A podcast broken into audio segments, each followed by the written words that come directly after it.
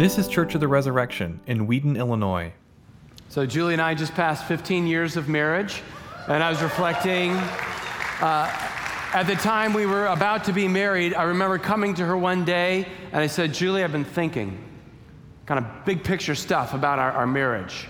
I propose that we have really low expectations going into this thing, okay? Me for you and you for me, and both of us about this marriage. And my thinking was if we had low expectations, then whatever happened, surely we would meet and perhaps even exceed those expectations and count our marriage a success. I won't tell you what she said. now, in the most charitable interpretation, what I was advocating for was let's be gracious to one another. And I stand by that. Let's be gracious to one another. And there is other advice and counsel that I stand by that we still give uh, to married couples or friendships or anybody in relationship, which is none of the mind reading guessing games, okay? If you really loved me, you would know what I need right now. No, none of that. If you have a want, speak to it. If you have something you need, let the other person know. Because living with ambiguous expectations is not good for a relationship. Or maybe some of you have been in a job where your job description was gray and fuzzy, and your supervisor or your boss had no clarity for you. And that's an unsettling feeling because you don't know Am I succeeding or not? I don't know because I don't know what I'm supposed to be doing. And the one who's supposed to let me know, I don't know what he or she expects. That's no fun. Now, maybe you've wondered in my relationship to God, what does he expect of me? Does he let me know, or, or is it up to me to guess? Well, thanks be to God, he doesn't leave it up to us to guess. He lets us know what does he expect of us? And today we're going to talk about one of the most important things that he expects from us. Not the only thing that he expects but one of the most important things that he desires to see in us and it is this to have a soft heart. The lord would say more than sinless perfection way more than that i want a soft responsive heart that's open to me when you encounter me in my word or when you encounter me in worship, like Isaiah and that vision of the holy living God, I know that you're going to respond well. You're, you're going to be permeable. You're going to take in and receive what I have to give you. So let's turn now to our passage, Isaiah chapter 6. It's on page 571 in your Pew Bibles. Now, the centerpiece of this passage is verses 9 and 10. So let's start there. Let's start at verses 9 and 10. God is speaking and he says to Isaiah, this is Isaiah's commissioning go and here is the message that you are to give to the people. There will be other messages and other visions later, but this message is kind of the cornerstone of Isaiah's ministry. Everything else will be related to these two verses. Okay, so what is it? What's it going to be? What's my message? Here he says, Tell these people, keep on hearing, don't understand. Keep on seeing, don't perceive. Make the heart of this people dull, Isaiah. Make their ears heavy and blind their eyes, lest they see with their eyes and hear with their ears and understand with their hearts and, and repent and turn, and, and I would heal them. That's the message Isaiah is given. Notice this threefold formula of eyes, ears, and the heart. So, what we're seeing, what we're hearing, and what we're taking in in our soul. Now, at first glance, and listening to this chapter, you might not think this is the centerpiece. Wait, what about that whole vision of the holy God? I mean, that's so cool. Why is that not what we're focusing on? Well, it is really cool. Let's talk about that for just a minute. So, at the beginning, Isaiah has this vision. He sees the Lord high and lifted up, and the robe of the Lord, his, his glory, his honor, the, the robe of a king was his honor and a sign of his authority. It filled the temple.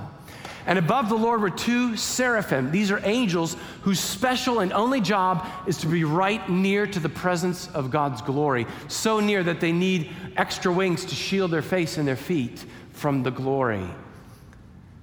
And these seraphim are calling out to, a, to each other with the worship song of heaven Holy, holy, holy is the Lord God The whole earth is full of his glory. We know this is the worship song of heaven because in John's vision in Revelation, this is the same song. When he sees the throne and the angels and the creatures around the throne, they're singing, Holy, holy, holy is the one who was and is and is to come. And it's a vision filled with glory that fills all the heavens and the new earth. So, this is the worship song of heaven, and Isaiah is there. And what happens? Well, it says that the temple begins to shake, the foundations are trembling, there's smoke rising up. And then it says, He himself, the prophet, is shaking. The temple's shaking, and he's shaking in the presence of a living God, the living God. And he says, Woe is me. I'm a man of unclean lips. I see my sin. In the light of this holiness, my sin is revealed so clearly, and I'm undone. I'm toast in the light of this fire and holiness. We were visiting my friend from, from uh, my hometown last summer, and, and my buddy had a, has a dog, a golden lab uh, named Annie. And like all Labradors, uh, this creature is more close to God than most creatures on earth because this creature is filled with unconditional love.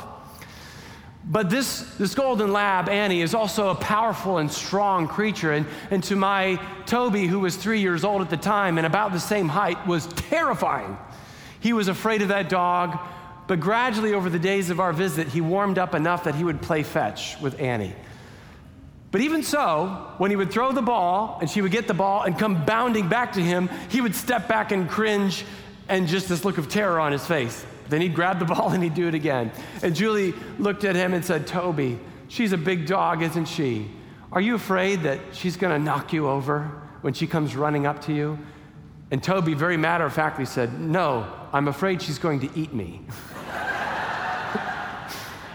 So Isaiah is in the presence of a holy living God, and he says, I am afraid that I am undone. Yes, God is filled with unconditional love, but that takes away nothing from his power and his majesty and the fact that at the snap of his fingers, Isaiah would be undone if it weren't for the grace and the favor that the Lord shows to him. So, yes, this vision is incredible, but it's not the centerpiece of this passage. The centerpiece is that cheerful little prophecy that Isaiah gets to give to his people, and which will be the hallmark of his ministry. You're seeing, but you don't see. You're hearing, but you don't understand. Your heart is closed. That's what he gets to tell the people. So let's take a look more closely at verses 9 and 10 again. When we look at this, it is a little confusing. Like we see God saying something like, Tell them that they're deaf and blind and that they're hard hearted Tell them this, lest they see and hear and understand and, and return and repent and receive healing.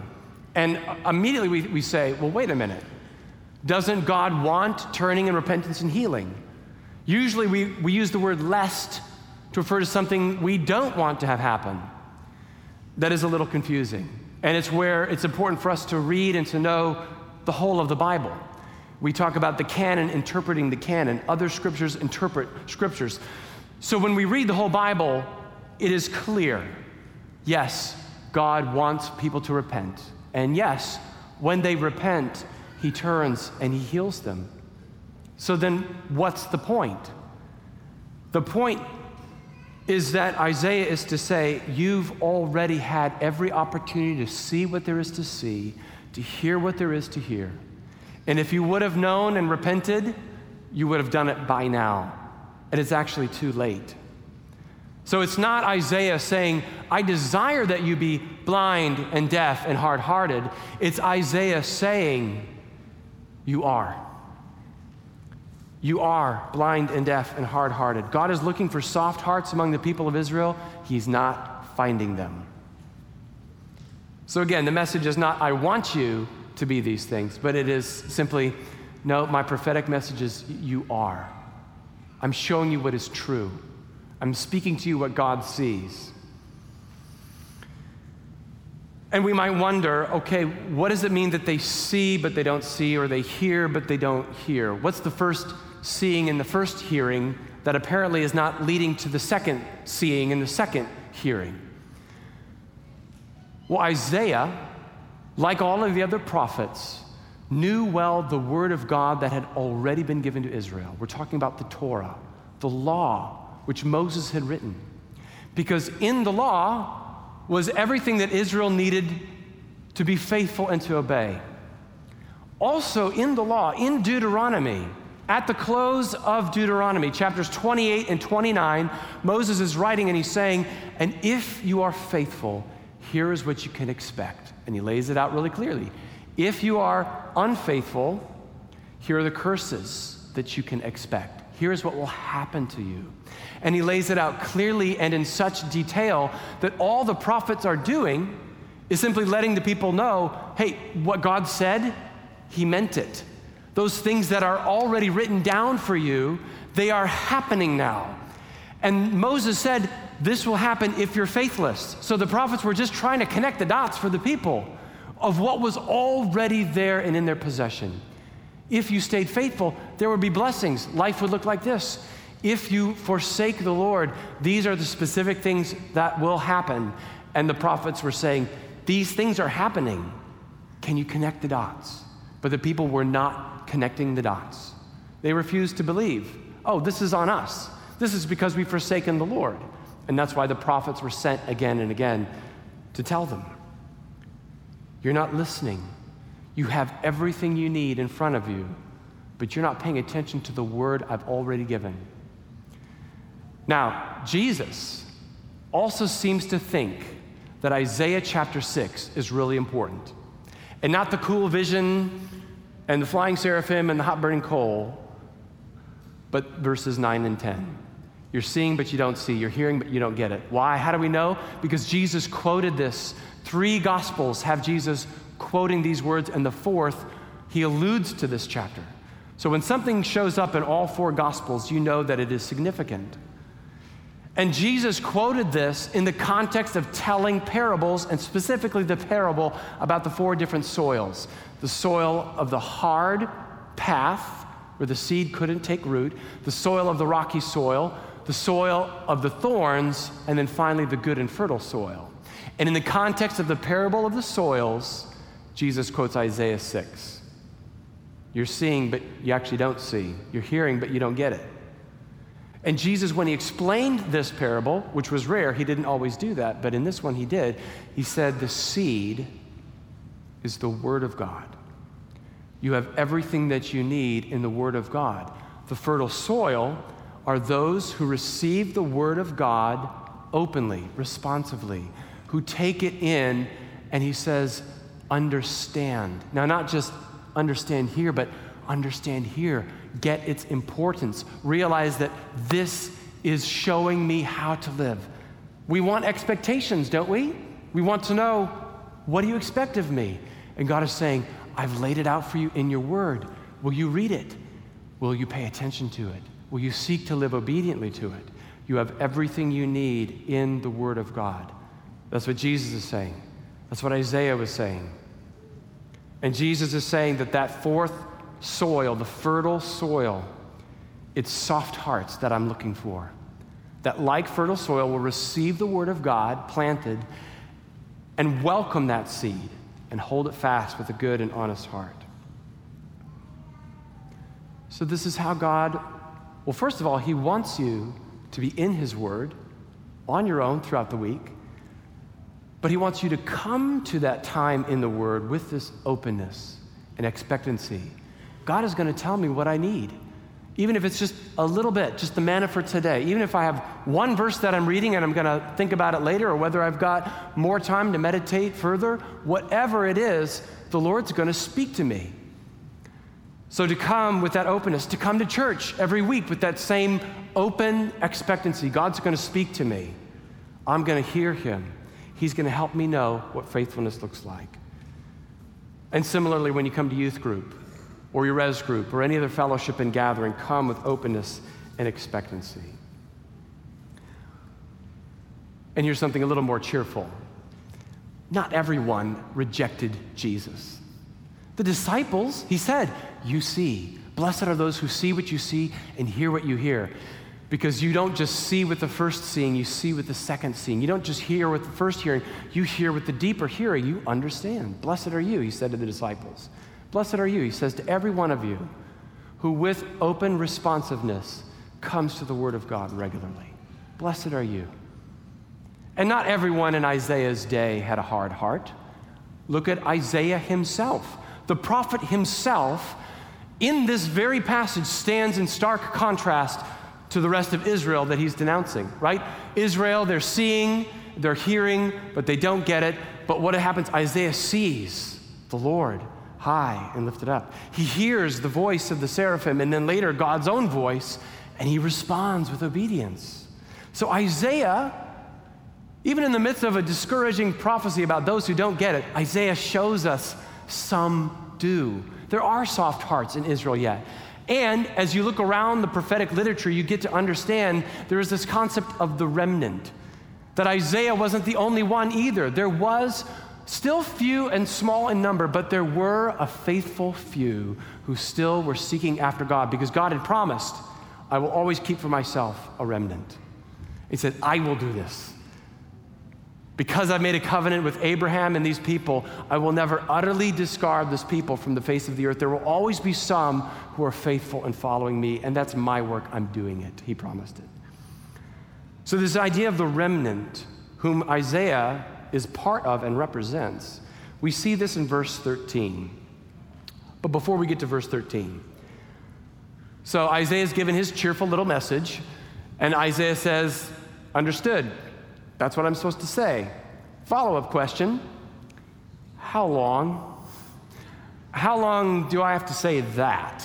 And God's response is, Until the cities are laid waste, the land is empty, the people are kicked into exile, and the tree that you knew as the glory of Israel is cut down, pruned to a stump. That's what verses 11, 12, and 13 tell us. Okay, more cheerfulness. But then look at the last line. Look at the last line of chapter 6. The holy seed is its stump. When we look at a stump, we think that's a dead tree. There's nothing more happening. But God is saying, in this stump, there is life still. There's a seed of life. And that seed will come bursting back into life once the judgment has passed. You see, what looks like an end to you and to me is the beginning with God. Anything to you that looks like the end of something in God's hands it's the beginning of something new. All throughout Isaiah, we have, again, these themes and these motifs of, of judgment, yes, but on the other side of judgment, God is doing a work of creating a new city called Zion, a new Israel that is restored and holy, and even a new earth and a new world where all the nations of the earth are following the Messiah, the King of Israel, in righteousness. That's what God is doing on the other side of the judgment. Now, this is only the fourth week of our series in Isaiah. But by now, even though it's only been four weeks, you should be, unless you're blind and deaf and your heart is hard, you should be getting something, okay? You should be hearing and understanding that judgment is a necessary component to the good news. Judgment is a necessary element because without judgment, there's no justice. Without justice, there's no good news. Without judgment, there's no hope of something better. Without judgment, then the world as you see it in its brokenness is as good as it gets. That's as good as it gets without judgment. And so, Isaiah, and what we've been hearing so far, and we'll continue to hear through the rest of this series, is that judgment matters because it clears wickedness away to prepare the way for righteousness to come. Without judgment clearing wickedness, there's no possibility for righteousness. And this happens on a global level. In Isaiah, we'll see that God judges the nations, and the wicked nations he removes from the earth to purify the earth. We see it on the national level within Israel. God is removing wicked people. The wicked people he's cutting down like the tree so that the remnant remains. He's purifying his nation. We see this as individuals. The Lord removes wickedness from our hearts and purifies us, transforms us so that we become more and more like Him. And in fact, the key to understanding a question you're all asking right now, which is who's the remnant? And am I in the remnant? The key to knowing the answer to that question is actually with this individual removal of wickedness. When I am one who lets God purify me, when I am one who, with a soft heart, allows God's holiness to remove the wickedness from me, and I do not resist that movement, but I welcome it, that is what makes me, and that is what makes you part of the remnant. So, at this point, talking about the remnant, the righteous, faithful few, it's so important to be clear. It's easy to be confused, and confusion at this point is disastrous. So, let me be clear right now and, and listen attentively, like I know you always do. The remnant, and who is the remnant, and how do I get to be one of the remnant? The remnant are not the sinless or the perfect. Otherwise, Isaiah would be cut out. No, the remnant are not the sinless and the perfect. That famous verse in Romans 3 all have sinned. Every single one has sinned. We fall short of the glory of God, the glory that Isaiah said. We fall short of that, every one. And Paul in Romans is just parroting Isaiah, who in 53 says, All we like sheep have gone astray. We've each, at some point in our life, turned to our own way. We've made gods of ourselves and the Lord has laid upon the Messiah the punishment and the iniquity of our rebellion. But it's super clear. This is all, this is everyone. So the remnant are not those who are sinless, because that would be nobody but the Lord Jesus himself. The remnant are those who know they're sinners. The remnant are those who know that they do not keep God's law, but they love God's law and they want to keep his law. They just know they don't always. The remnant are those whose hearts have been softened by the fact of their sin, and in the light of God's holy hatred of sin, they cry out with Isaiah, Woe is me, have mercy on me. Have mercy on me.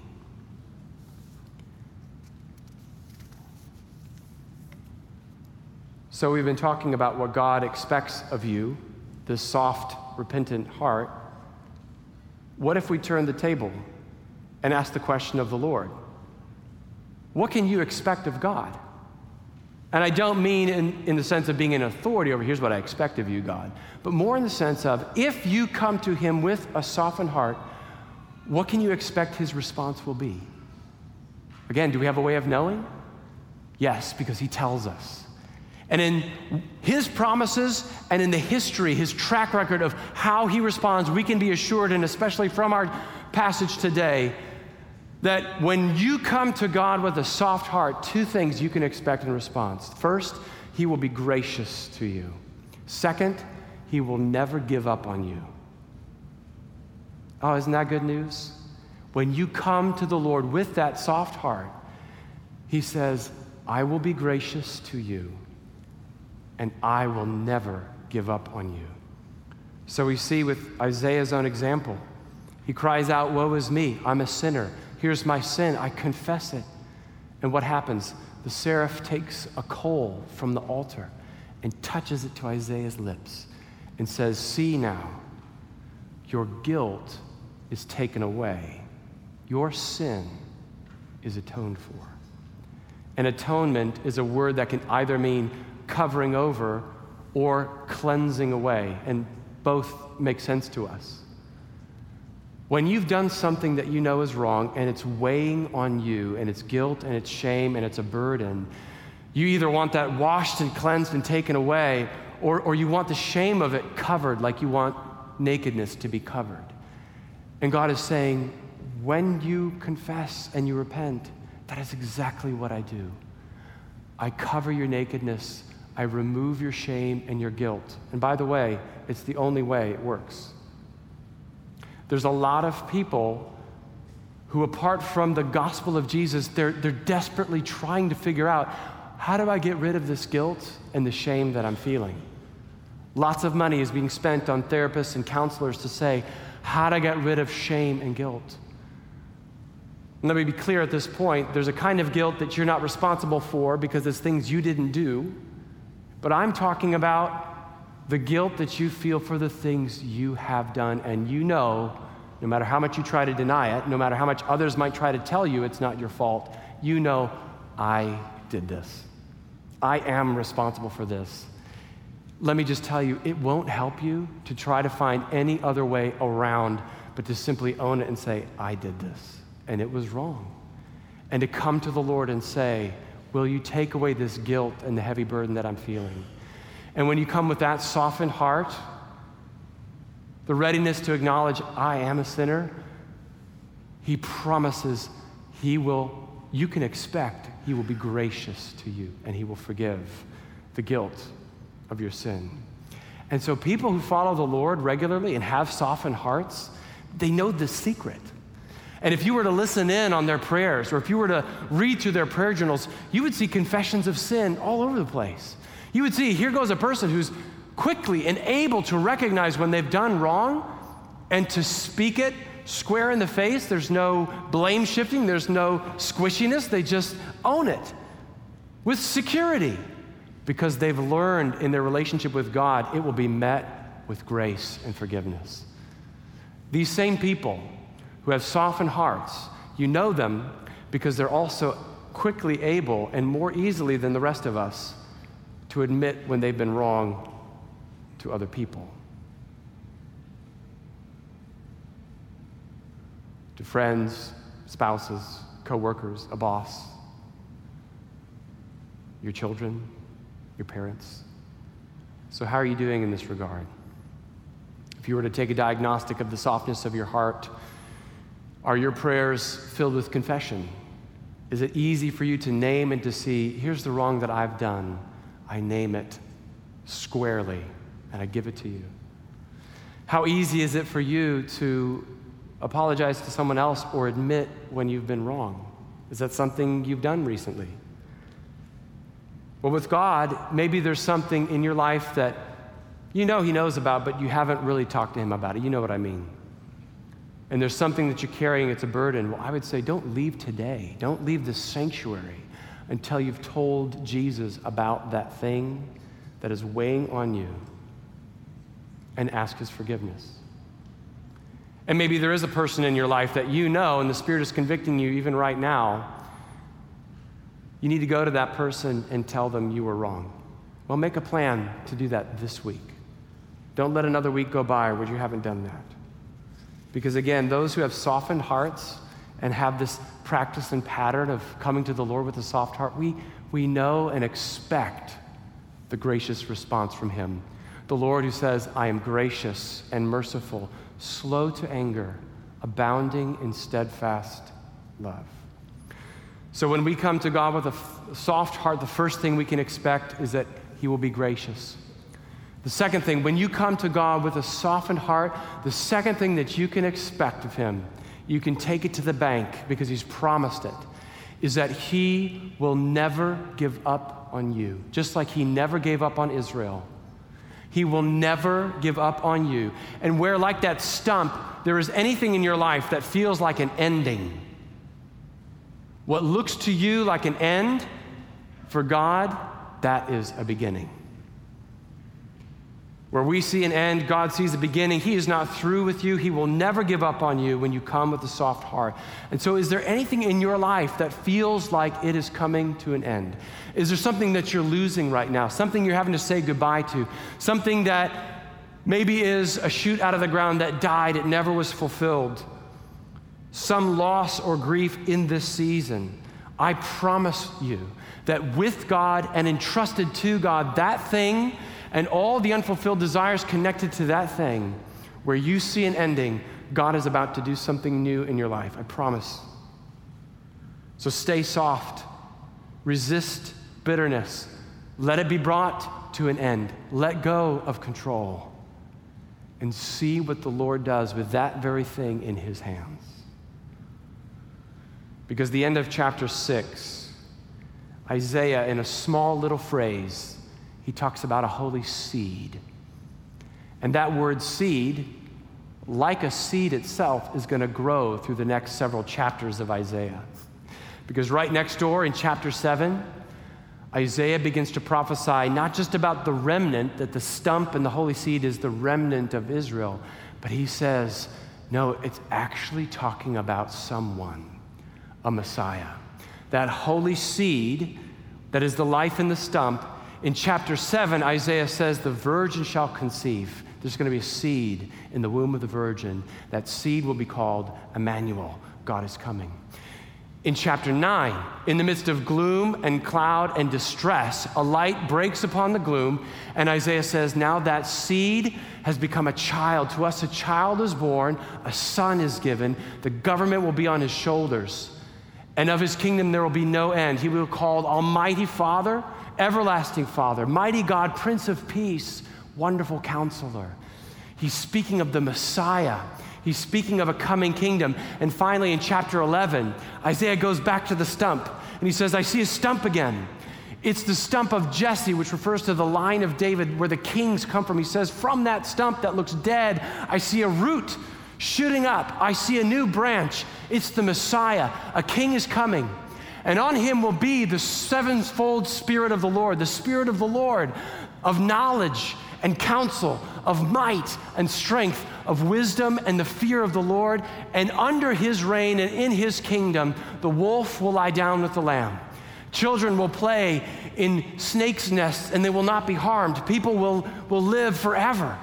And he's saying, at this time and under the reign of this king, the glory of the Lord that Isaiah saw in his vision, he says that's going to fill the earth as waters cover the seas.